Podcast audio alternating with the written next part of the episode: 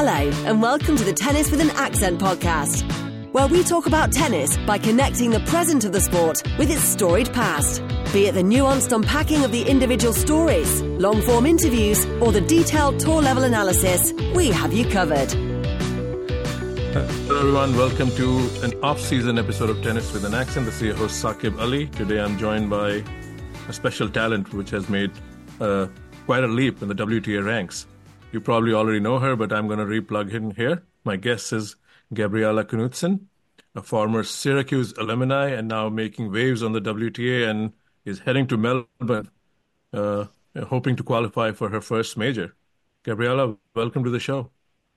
Thank you for having me. This is my second podcast and first one in English, actually.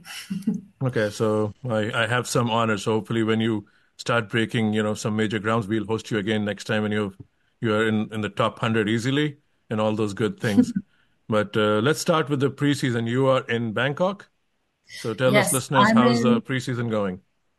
I'm in Bangkok, Thailand. A bit of a low key spot. Most people don't really come here for preseason training, but I have some contacts, some friends that I'm here with, and I'm just really trying to get used to the heat. Um, I cut my preseason a little bit shorter than I'd wanted because I felt like I wanted to play two WTAs in December, which I got really tough draws, so may have not been the best decision. But you know, I got two really good matches against Alizé Cornet and Arantxa Rus, which were amazing experiences, especially going into next year when I want to play more and more WTAs but yeah, preseason it's it's a lot of running. It's a lot of time on court in the heat. Today we tried to practice from 12 to 3 in the middle of the, you know, boiling heat and I'm always the one on the opposite side standing against the sun just trying to get used to it, but I don't think there's much more I can do to get used to it. It's going to be a shock. I'm traveling to Brisbane on Tuesday and it's they're smack dab in the middle of summer. So I'm a bit worried, not going to lie, but everyone's conditions are the same. It's Absolutely. all going to level out on the playing field eventually. So how short? no, no, absolutely, you'll be fine. Uh, so how short was the off season since you're already been working for a few weeks? You played 77 matches. I checked. That's kind of it's a rhythm of its own. So what was recovery like, and how how short was the break? Yeah, it was it was a long, long year. And even even though I actually got injured twice just for like a month, so I had two months off technically, but still, it, since I'm so new to this and this was my first full year playing, it felt like a lot. It really did. I won a well, I was in the finals of a 60k November at the end of November, no, beginning of November. And I took three weeks off to train. So I did like a mini preseason. Then I did two weeks of the WTAs. And now I'm doing like two weeks of another preseason. So I kind of split it up a little bit. Yeah. Yeah. You made like these um, immense strides, like 307, I think, ranking spots. That's just crazy. Anyone who follows tennis knows how hard it is at any level. And you being, this is like a, your, what is sophomore year, right? Second year. That's how you say it. Yeah. So, yeah, yeah. what do you find about yourself and, and the tour? I mean, the travel is immense, it's international compared to collegiate tennis. We'll get into that. But uh, what were the learnings, I mean, for a long season that spans over continents? I I learned so much. I let me just say I'm so happy with how everything turned out. I'm so grateful for how um, tennis has been going, but it's really hard out here. It's definitely a lot harder than I expected when I first started. I think as you go higher and higher, obviously the prize money gets better and you are more confident, but also the pressure gets more intense because you feel like now you have a certain standard to maintain. When I was first starting out, going to my first two tournaments, la la la, let's just see how it goes. But now it's okay, I know how it goes, and now I need to get the work done.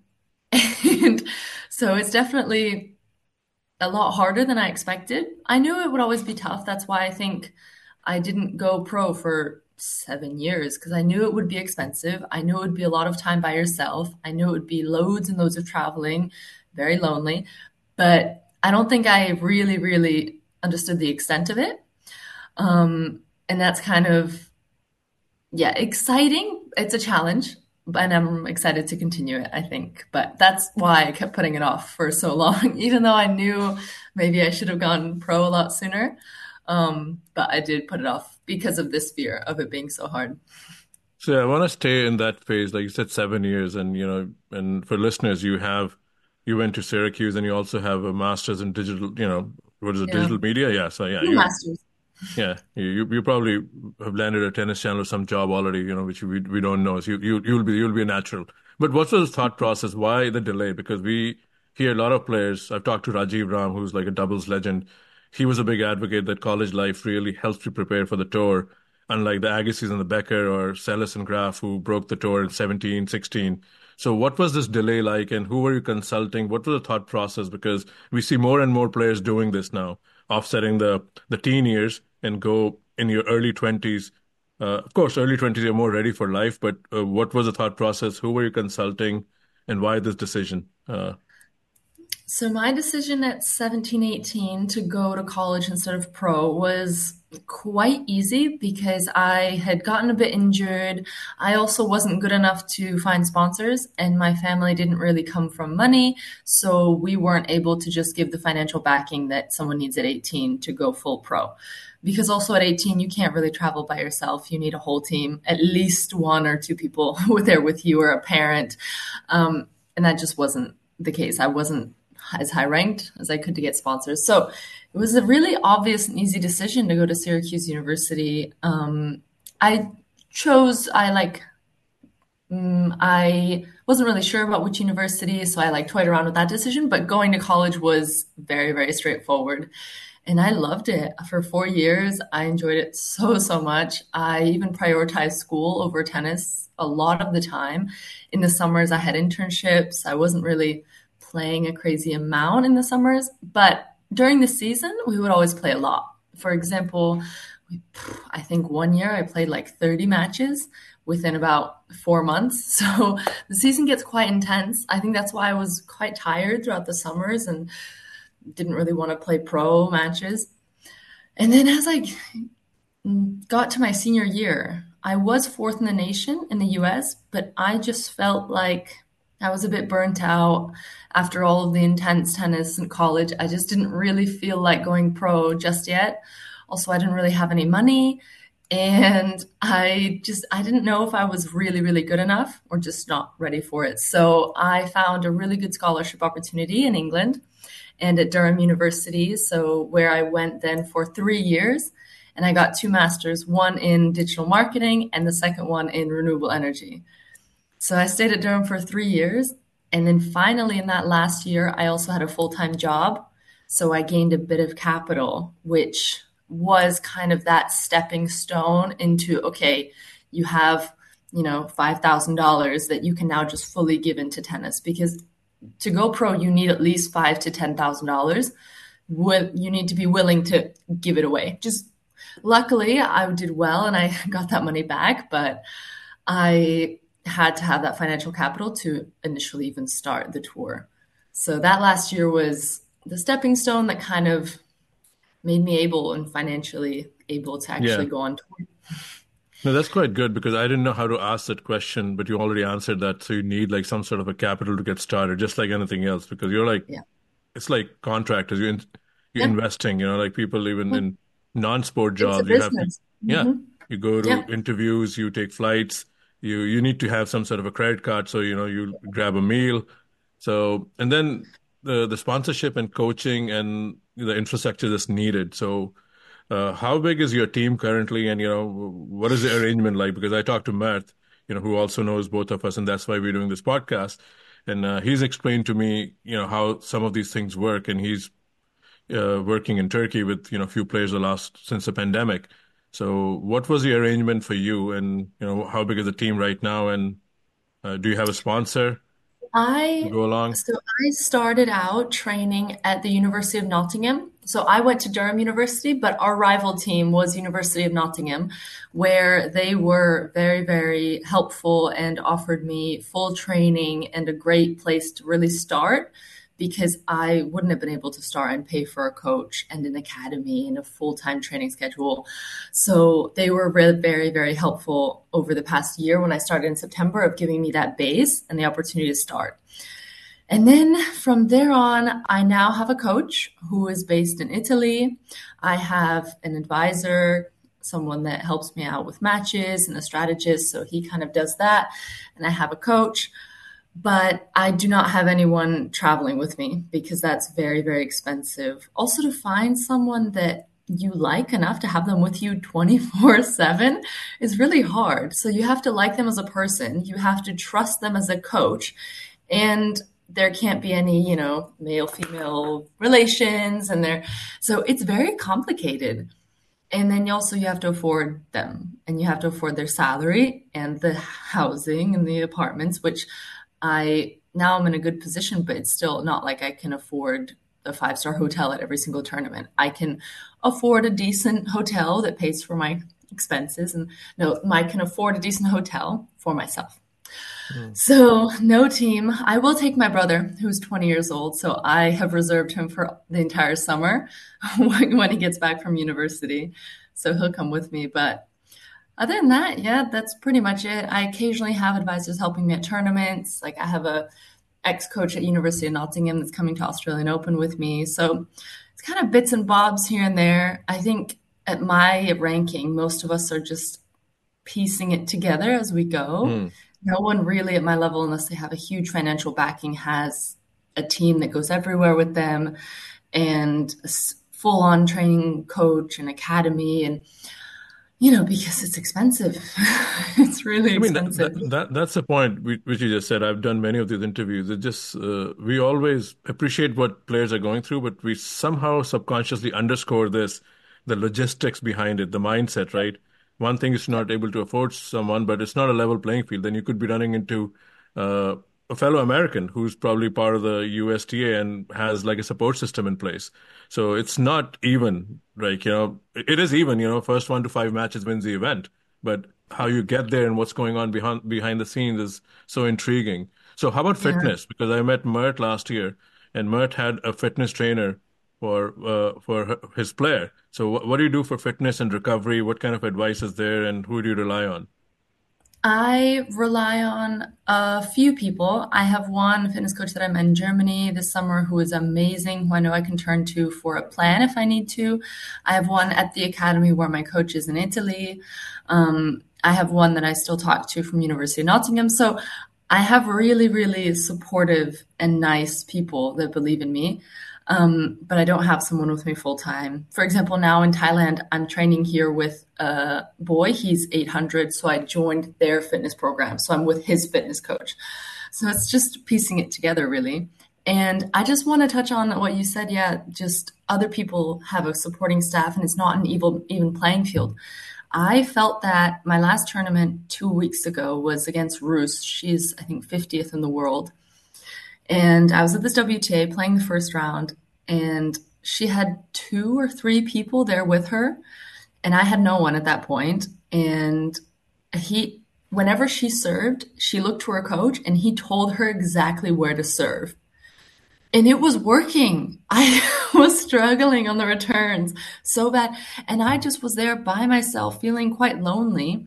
And, you know, between the sets, she went to go talk to her coach because coaching is allowed and I was there with no no weapons, no kind no one really supporting me, telling me, okay, giving me an outside perspective into what's going on in the match. I was just fumbling along, and I made some mistakes in that match for sure. But I do think if there was a coach on that side, he may have highlighted those mistakes a bit quicker to me than instead of me, you know, after the match ruminating on them.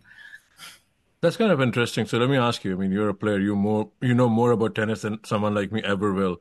So you think uh, while you observe what the other person's coach was doing, is that something like a no-no, or that's something you can't help because you should still be focusing on what you're doing? Was that a distraction? I know you can't help it because the other person has help. Yeah. So is that something you try not to do, or is that a norm that players do?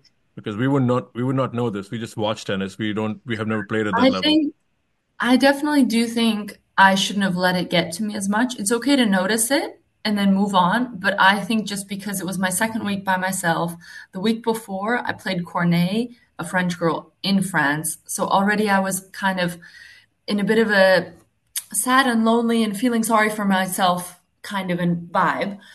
And then that happened, so I noticed it more than I would have if I had my own coach there and I was focused on what he was telling me. I wouldn't even worry about what she was saying. Or maybe if I had been in a bit more positive, focused mindset, then I wouldn't have been worrying. But I just, I was losing. I was feeling lonely and pitying myself. Oh, I don't have anyone. And so then I focused on it a lot more, which I definitely shouldn't have. But it's, yeah, if, if you're on return he's two meters away from you doing some weird, mm. uh, yeah, sign language to her, it's tough not to notice. And also when she stops and looks at him every time.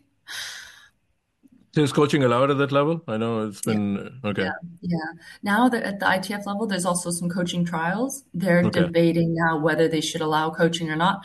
I I'm a bit against it because I do think the richer players with the financial yeah. backing will have coaches, and then it's not fair. Yeah, I'm from the old school section. Me and Mert have talked about this, and I even asked someone, I think back in the day when this was at least being in talks. I won't name the player. And when I gave back Mert's response because I was at a tournament and this person said coaching should be allowed, I said, What happened to the players who don't have a coach? And he was stumped. He was a top player. He said, "Oh, I didn't think of that." Think of, how could he yeah, not think but, about but, that? But that—that's the bubble we live in, right? You know, like my problems, yes. that's my world, right? And then yeah. he was quite receptive. He said, "No, I never thought of it." Then he tried to come up with a response saying that uh, the tournament should appoint someone, but a tournament-appointed coach what? will would not know you.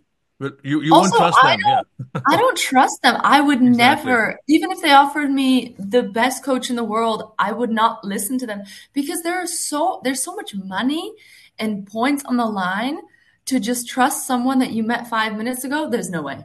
Exactly. That, that, that, that's the point. And sometimes you know just we're trying to make the sport more accessible for TV, but there's already, I think my thing is tennis is already good. Try to tap other avenues. Coaching is not, I, I don't know anyone who wants to say, hey, what, what is Goran saying to Novak or right? What's Annacone saying to Fritz? We don't want to, I mean, it's good to know in an interview, but when we're watching for a match, we want to watch the contest as fans. So I don't know why they're trying to yeah. do these new things.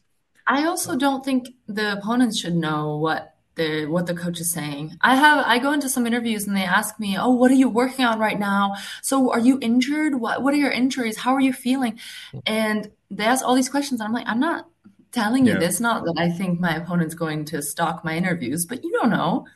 Coaches do thorough research, and if I say in an inter- interview, "Yeah, I've been working on my backhand. It's it's gotten a lot worse recently," they're going to read that. Someone's going to read that and use it against me, and that's not so yeah, I wouldn't want that, that, knowing what my yeah, coach is saying.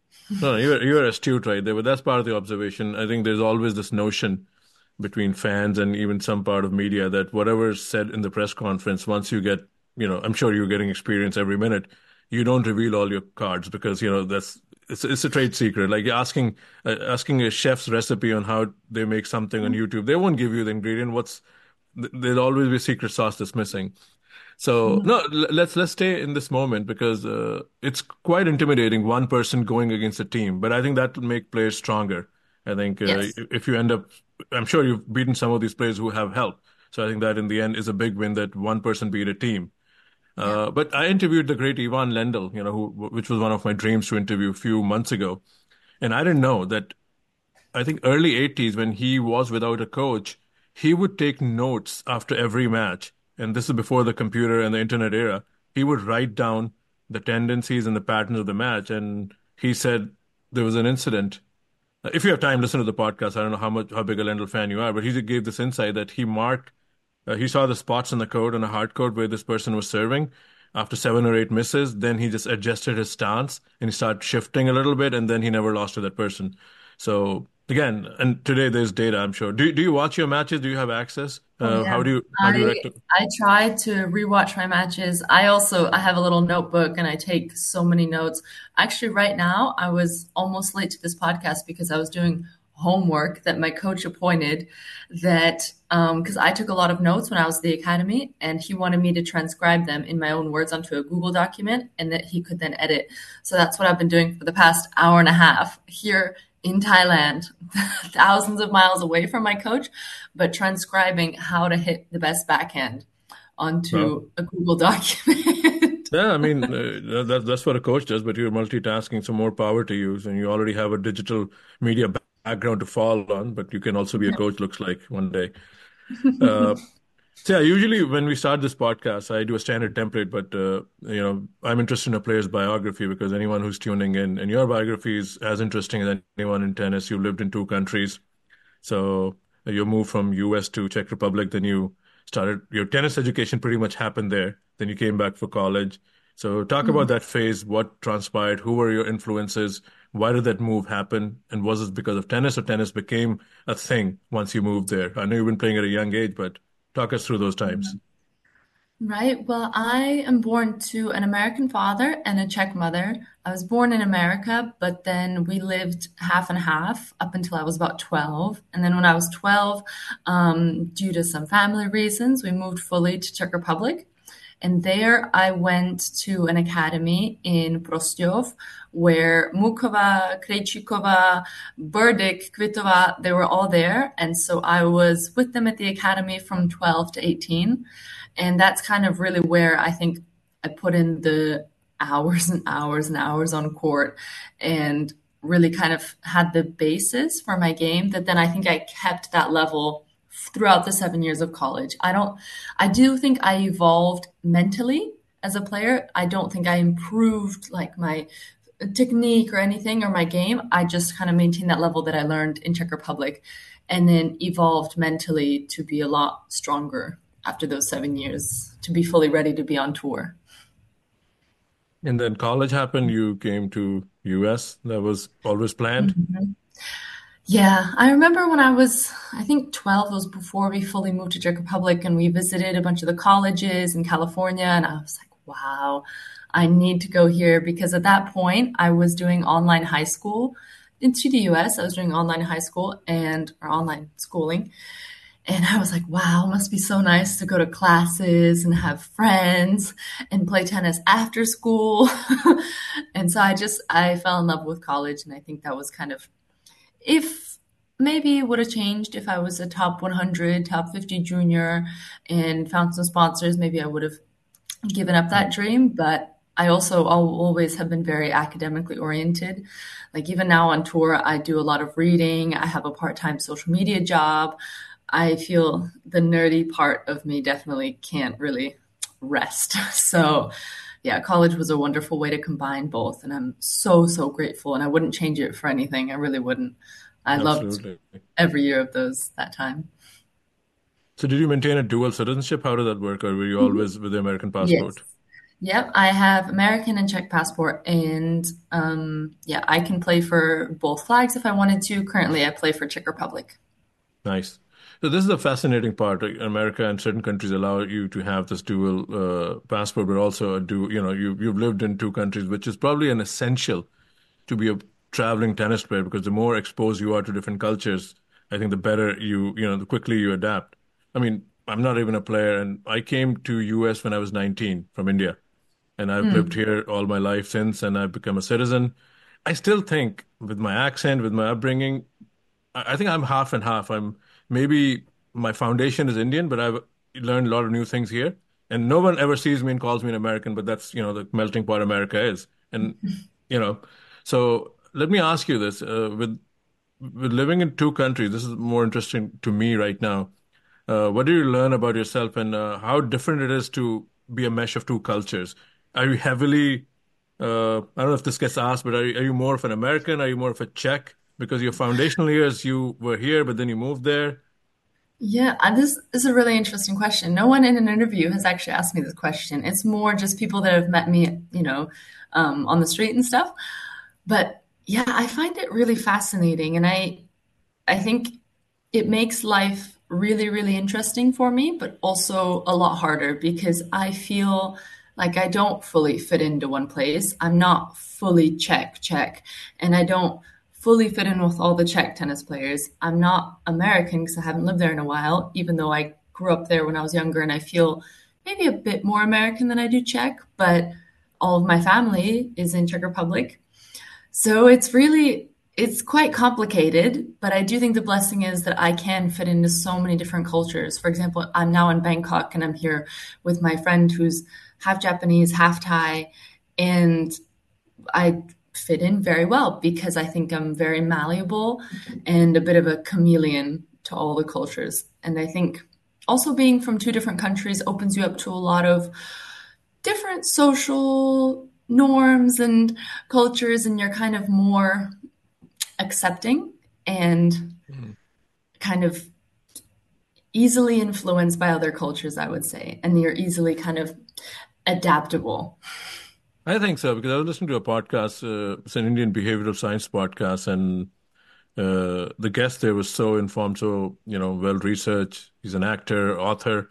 So he says something, and I don't want to make this podcast so political, so I'll just get what I learned. So he says something beautifully uh, because I've been a minority all my life. He says sometimes the disadvantage you've always had creates an advantage because you kind of have a different lens. You have a multiple. Mm-hmm. You see, you see both sides of the highway. You kind of see the traffic going yes. in, traffic going out. And if you are a majority, and I've been a majority in some situations, and I think, and there's nothing wrong in being one, but I think, uh, like you know, it must not be an easy moving to Czech Republic as a 12 year old mm-hmm. American girl. So how many languages do you know? Like, I mean, uh, I don't want to make it about me, fluent but Czech. I speak fluent Czech and English. Yeah, I also, yeah, I really like that that you see both sides, that you see both highways. I think that's a beautiful way of putting it. I also think it's interesting and difficult that then choosing where to live post tennis. This will be a bit of a challenge for me it, since I don't fully fit into Czech Republic, maybe, but I don't fully fit into America. And it's kind of finding that balance and where do I fully fit in? Who am I? And I'm 26. I should know this by now, but um, hmm. I'm still working on it, and that's okay. All right, so let's now do it parallel to tennis because this is still a tennis mm-hmm. podcast. So again, we as viewers, we all like judge people in tennis, even the strokes, the style. Like for the longest time, the American style was ball bashing and power tennis, both men and women side. But when you look at a Berdych or you look at a Kvitova or you look at Muchova, you you see, or even the Russian style, you see these glorious backhands. So there's also like this way of uh, typifying a brand. American tennis was power tennis, but you, with some of the Eastern European countries, the tennis was seen, even the power was seen as beautiful. You know, the strokes. So, do you think going there kind of uh, change your game? And do you think you play more like an American player, baseliner, or you think you look up to a Muchova or uh, some mm. of those smooth ball I, strikers? I think I think I fit in more with the Czech style of tennis just because we're known, we have a reputation on tour of having very powerful, flat forehand and backhands, very solid, especially the backhands, very solid, powerful backhands. And that's definitely my style. And that's apparently that's known for Czech Republic. I think that's one of our greatest strengths. That's why we have so many girls in the top 200. And so I think I lean more towards that way in terms of tennis style. In terms of my tennis identity, I would say I definitely lean more to Czech Republic because of that upbringing at the academy and yeah, the style and who I was influenced by and kind of what my tennis world was. So me as an individual is, you know, more one foot in, one foot out, but me as a tennis player is art was more so formed and shaped and created in Czech Republic. And that's why I choose to play for the Czech flag. Okay, so did this stand out? I mean, I don't want to get in trouble with my listeners. What I'm trying to say is like, let me first explain my reasoning. I think you got it, but like Andy Roddick, you know, one of the most successful players to come out of the U.S., was a power player, but his mm-hmm. limitation on the backhand, uh, again, beauty lies in the eye of the beholder. A lot of people think he played effective tennis, but it wasn't like pretty tennis. But then uh, Tomáš Berdych, uh, he was also like playing, and there were other adjectives thrown at him, but his his mechanics of the game looked so good because the technique was superb. And sometimes, and it, this could be old school bias, like you know, the Europeans play a more game with flair, and Americans play a more powerful game. So using that as an example, so if anybody thinks I'm kind of shortchanging my own country, but when you were playing this Czech brand of tennis, did people see that in at Syracuse? Did you ever feel that you know you were playing slightly different than others? That did this stand out? Did someone mention it? Is it worth exploring that? I'm trying to think if at Syracuse I was ever typified or branded as a certain type of player. I think, especially in college, I was more hard hitter, quite effective, just hit through people because I think that was kind of it was more efficiency and power over flair and like long-winded rallies because as I said I was more focused on the school and tennis was the job that was able to get me the education. Um, so I think in college it was more so like this. If that was American style or Czech style, maybe it was more the American style because we were we were indoor hard, so that's kind of the more game style hard effectiveness, hard brute power. Hmm. So maybe it did skew more to the American side, and now as I've started to play pro, I'm trying to be more cautious, more mindful of my shots, adding more spin and trying to play with a bit more intelligence. I do think that also corresponded with the level change that in college you don't play girls that are top 200 just yet. the and then now I started to and I definitely had to improve my level and play a lot higher and better tennis than I had to do in college. Okay. Right, so the other thing I want you to do is to compare your formative years in Czech Republic for tennis, where you learned, you know, your technique, your strokes, and you, you became the player you are. But then you were in Syracuse. So how is the information fed, say, comparing the Czech system to a coaching system in the United States? So did you see uh, through the lens of a player where like two, I don't want to say federations because Syracuse doesn't represent USTA, but just it's an American college of repute. So did you see how uh, the coaching staff or the people made in decision uh, in charge of decision making. Did you see a slight difference in how they approached their tennis? Was a different mindset? Czech mindset was the U.S. mindset. I I think it was definitely different, but also I think it was different because I had a Moroccan head coach, and it was a university style, and it was a lot different from the academy style that I was used to. Um, but I do think that was more so because it was university versus professional. I haven't spent enough time yet in America at an academy to actually be able to compare the two because I've trained in the UK, Czech Republic, Germany, Italy, and Thailand. and I haven't, and I've trained individually in Czech Republic. But I do think, if I'm speaking broadly, I do think America has a more positive, upbeat, happy go lucky attitude towards training. They're very intense, they work very hard, but they're more positive and upbeat and optimistic about things, I would say, and a bit more lighthearted. And Czech people, our strength is that we're very, very hardworking as well and kind of put our head down and grind it out. And I think that has gotten us and so many good players. Mm. But also, that's why America has a lot of good players. So I think those are kind of the two differences that I see. And both have amazing strengths and, and weaknesses, of course. Yeah, the reason I asked is because both have amazing talent pool and amazing programs. You see the world class talent that comes out of US and Czech Republic, right? It's no secret.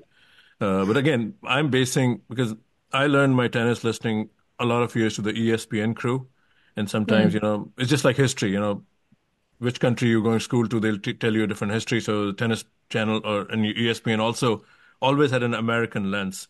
So going back mm-hmm. in the mm-hmm. late 90s and early 2000s, the years of the Safins and the you know Kournikovas and Kafelnikovs. So again, I'm throwing a Russian example. Uh, American media always said American players fight better. They are mentally tough, while some of the European players may have all the talent. Uh, the fight's missing. Again, it's, it's a very general, generalizing view. And I'm sure mm. you have plenty of examples to prove this wrong. I'm not saying this is the notion we go by, but mm. uh, any food for thought? Do you see how two cultures approach tennis? Is there like ugly tennis, like Brad Gilbert's, Gilbert style, win at every cost, is more prevalent at one or the two? I, especially nowadays, I actually disagree with what they were saying that Americans have more fight. I think, especially because the tennis players that come out of America usually they're a bit more affluent. I'm not trying to generalize. Of course, we have low income people in America too, and low income tennis players from lesser backgrounds, but it's generally the more affluent people. I think the tennis players that come out of Europe, especially Eastern Europe and, you know, other countries, they have to work so hard to get where they get to and no one's really giving them that many handouts. For example, I only just now got one sponsor, and everything that I've won, I've won because of me just fighting so so much, and maybe sometimes in the matches wanting it more than the opponent. I remember I played a I'm not going to say nationalities names, but I played a girl who gets a lot of funding from her country. And she was there with two coaches who the country pays for. And I saw it in that final in the third set. I wanted this more than she did because I knew I needed the money badly. I needed the points because I needed to make Australian Open and to make the money. And I just, you know, for me, this entire year and a half that I've been playing, it's just kind of survival. And I need to win this match to pay for the next tournament. And if I don't, I might not get in a, a next tournament. And I think this is the mindset that a lot of people from European, Eastern European countries have. And maybe less us Americans have that. I might be completely wrong, but that's kind of just what I've noticed on tour. And it's a blessing and a curse, as we always say. Yeah, I think it's uh, it's, it's tricky too. Like, and then this conversation mm-hmm. is so rich; it could be a podcast by itself. Because uh, look at Italy, like the men's tennis boom right now, because they have so many challenger events. Yeah. In some countries, like even Australia or some countries in Latin America, I mean, you have to leave your home and to be with a you know with a hotel and a backpack pretty much to to even have a chance at these tournaments. And you know more than anyone, if the rankings not allowing you, the, you you kind of become limited. So yeah. no, I think that's and, and, again, I don't endorse that view. I just wanted to get a you know view with players because the and American channels don't do that now. But there was a time when they would say Berdych went away from a fight. He's a good mm-hmm. front runner, or uh, or Safin is not serious. So I think that's sometimes we are underscoring people. We don't know their mm-hmm. journey, how they got there. Not like you are saying, you are battling not only a player, you're battling a player with a team.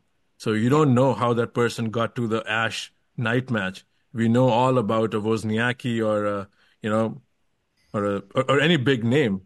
And I threw Wozniacki in there because she's your idol. So let's talk about that. You know, like uh, uh, what got you into Kara Wozniacki, and who are who are other influences in your life on the tennis court? I my favorite was always Maria Sharapova especially throughout college and before when I was more of a just just hard hitter. Um, I always and I always thought she had a certain class and decorum on court, which I loved. I also like to look nice. I want to fight so hard on court, but I want to look nice, play really well, and yeah, she always embodied that. So I always kind of looked up to her. And then Caroline Wozniacki also was a big, big fighter. I think it wasn't her game style that I emulated, but it was also kind of her attitude and mindset. And she came to our academy when I was about 12, I think. I have a picture of me and her on my wall at home. And if I see her at the Australian Open, I might go up to her and say, Hey, I took a picture with you when I was 12. Can I get another one, please? Yeah, we need to update your Wikipedia page because Sharapova was not mentioned there as your influence. My bad. That's uh, that's a yellow card for me. Yeah, Wozniacki is mentioned there, but I'm glad you backed me up there that you have a picture with her. I'm so, just proud that I have a Wikipedia page. That only happened about two months ago. That was a big deal for me. I was very excited. No, it'll grow. Believe me. You know, the more you win, I think the page will expand. So, mm-hmm. uh, the other comparison I know we're going back and forth is compare the college tennis in you know Durham and Syracuse. How are those two systems? How vast is the competition? And where you think, what made you, if it's the right question, ready for the tour? Which system gave you the right. ample fire and opportunity to be? So there are two very, very different systems. College in America is very performance based for both the players and the coaches. They, the colleges, because they are, they're a business as well and they make money and so, you know, if you win, you make money for the university, and it's very much work. And you're there to win for the university, to make money for the university, to keep the coach from getting fired. And and it's very intense and it can be very intense. I can't imagine the stress that college coaches go through of having a bunch of 18 year olds, usually European that don't speak any English, to have a bunch of 18 year olds like your job depend on them? These idiots that have no idea what's going on about the world. They just came as freshmen overseas. And so it's very stressful. And I think this is why a lot of people burn out in college and they get kind of disillusioned because the coaches can drive them very, very hard. And it's it's an intense season. On the other hand, the UK it's a club based tennis program. So it's more so just a club that's provided to all the university students, and only the top four spots, only the first team get scholarships. So there's about seven teams, and only the top one gets scholarship. So it's the program would be there no matter what, even if we win or lose. The coach has a nice warm spot that he can have for the next decade if he wants. And there's no pressure. There's it's much more relaxed. It's easygoing. The practices are there if you want to go to them. No one's going to kick you off the team if you don't go to practice. And that was the big reason why I fell back in love with tennis because I was a bit burned out after college in America. And the years at Durham really gave me the opportunity to choose to go to practice, to fall in love with tennis, to enjoy it. And whenever I was at those practices, I was there with other people that also chose to be there. No one was forcing them either. So the entire practice had this upbeat, positive, motivated atmosphere that sometimes, you know, 6 a.m. practice, it's in Syracuse, New York, when it's about minus 15 Celsius outside. No one wants to be there. The coaches don't even want to be there. and in England, if if you go, you are there because you genuinely want to. And it was awesome and I loved it and I started really enjoying all the aspects of tennis and that made me want to go pro. So I wouldn't have gone pro without that leniency that I got at Durham University and the kind of yeah, and the huh. the love I that I found there. Yeah, what little I read, I wouldn't have thought this. So that's quite a uh, informative answer. But you did have success in Syracuse. You won close to what 179 matches, which is like I think the page says the second most in the history of the program. So, yeah, I was fourth in the nation uh, my junior year in singles and doubles. So I was very good. I was there with um, Danielle Collins, Emma Navarro. They were, I think, graduated a couple year or two before me. But yeah, it was definitely the top five to ten girls were really good and they all went pro as well. So I graduated and I was looking at these girls who also went pro. And within about a year or two, they were like top 200. And I was thinking, should I have also tried? Maybe, maybe mm. I should have. So eventually I did.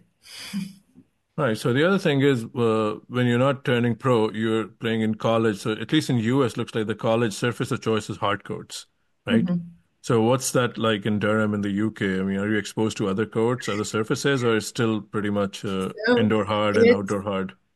Yeah, mostly yes, but we at Durham had carpet, so that was strange. And then sometimes we had these really slick kind of multi-purpose courts. And then we had indoor hard in some courts and then outdoor hard at others. It was like I said, in the UK it's very much more low key than it is in the college environment. And yeah, a lot less high stakes. Hmm. So that also corresponds with the bit of a mess of courts. And yeah, mine, our courts were indoor carpet, which was interesting. All right, so let, us come back to your uh, breakout breakthrough year you had, which is still not over. So we talked about this. Your ranking jumped so, so how did you pick your schedule? Were you still predominantly a hard court player, or have you experimented much with clay? Because that's gonna, that's bound to happen. The higher you go, I think you will be exposed to more. So, yeah, what is that process been? I wanted to play the majority of the year on hard, just to because it's what I'm best at. Um, but I did want to play in. I think it was late summer, early fall. I was meant to do a six week clay court season unfortunately, I broke my pinky toe the night before the first tournament. so I tried, played the match, and then just couldn't play for the next um, six weeks, actually. So, yeah, incidentally, I accidentally skipped that clay court season that I had planned. Um, oh well, darn it.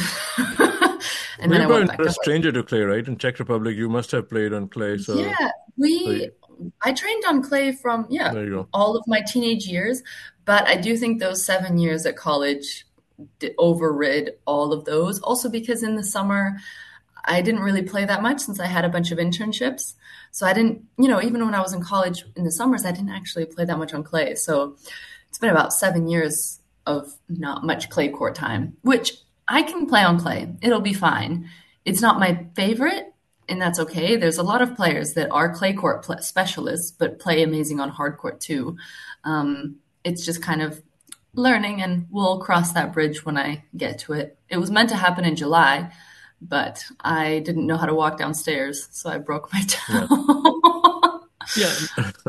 no, I'm sure it'll be fine because uh, it's like riding a bike. Probably it'll come back to you uh, because the so. movement on clay is more pronounced and Again, that's I'm sure you lived in US and back and forth, so that's been the talk of the last decade. I've talked to many USTA coaches, not many. I talked to Jose Higueras, then I talked to Tim Mayotte, who also was, I think, part of the program. So he believes not training on clay gave the European players, uh, not training on clay gives an American player disadvantage. Now, you know, they have put many uh, clay courts in, I think, the new USTA Center in Orlando.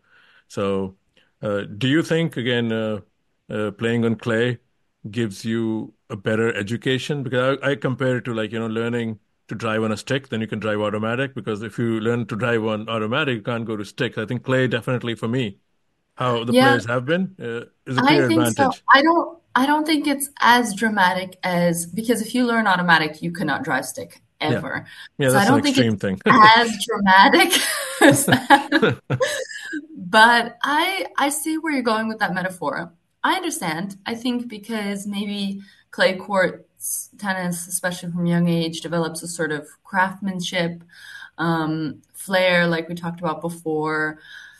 Yeah, kind of learning the various aspects of the game, and maybe hard court brings a person to have a one-dimensional game. I could see how that could happen, but I think the Americans are doing a great job of getting their a way around that because they seem to do be doing amazing. So it hasn't handicapped them too much, clearly.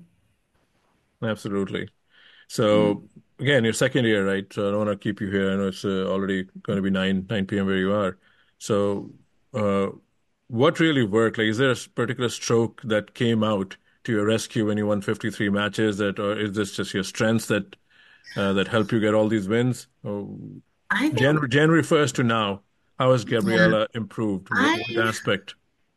It was it was more so just a hunger to see how high I can go because this I started out playing pro as more of an experiment than a goal, um, and just wanting to see who I can beat and how good I actually am. And I went into every single match, especially the matches where I played higher ranked players. Every single time I was like, okay, let's see, let's test it. Let's test my skills against this player and this player. And um, it's been wonderful. And I'm so proud of myself for keeping that mindset for so long because it's been really exciting. And I think that was my main strength. Just going into that match and seeing, okay, let's do everything I can to win. And if, and just see, see where our level's at, see if you're good enough. And that's kind of, I really want to keep that going. It's hard now. It gets harder and harder to keep that optimistic, motivated, almost childlike excitement. Um, and it gets harder and harder as the pressure builds and you get to higher tournaments and your ranking gets higher because there's only 160 girls now higher ranked. So I will play lower ranked players, but they're still really, really good. So it's a different mindset, and I have to kind of adjust to that. So hopefully it will be okay. At this level, you probably know a lot of your opponents. It has to. It's a closed circuit, right? So if there yeah. comes a point you haven't played someone and you are your own coach, you haven't had much research, then what do you do in that kind of a match? Do you stick to your strengths, plan A, plan B? What's what's your oh, talk you, to yourself? I do a lot of research. I do a lot of research into the opponent on YouTube.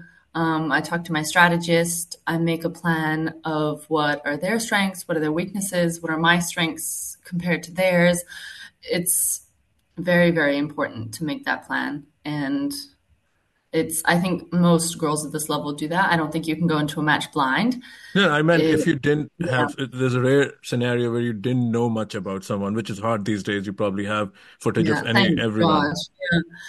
If I don't know them, if there's nothing, I yeah, I just I go into the match, which this is something I've learned, going into the match and then learning what they do and kind of focusing more on myself, of course, still, but focusing also on what they're doing and really kind of seeing that instead of in the past in college, I would have just stuck to plan A. If it's working, great. If it's not, oh well.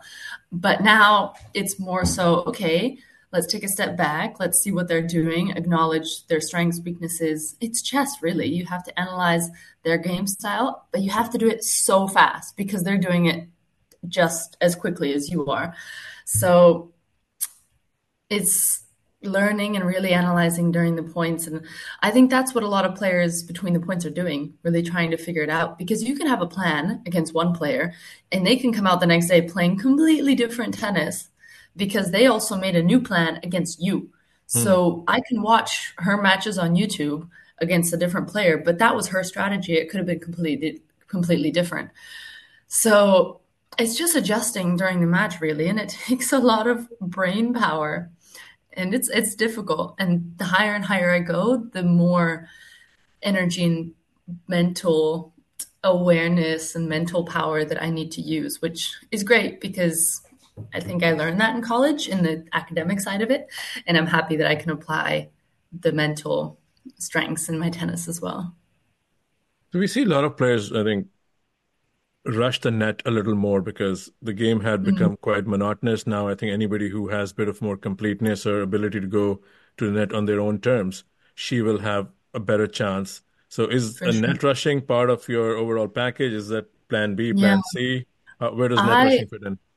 I love coming to the net. I don't think it's a good idea to rush on without a plan. I think if you prepare and build the point correctly, then coming up on the net can be super advantageous.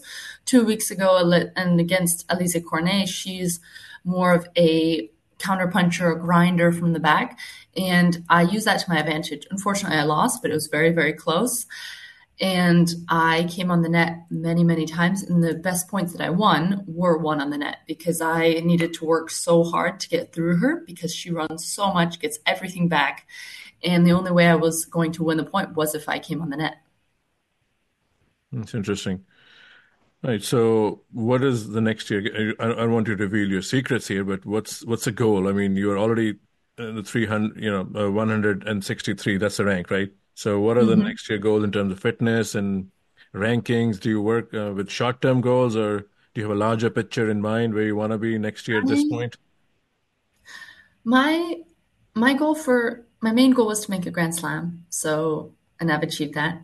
So, I think I would like. I don't like giving myself high, high, high goals that just seem so far out of reach right now. For me, I would really like to play all four Grand Slams next year. I think that would be a wonderful goal for me to have. And obviously, I would love to be top 100. That's the big, big goal.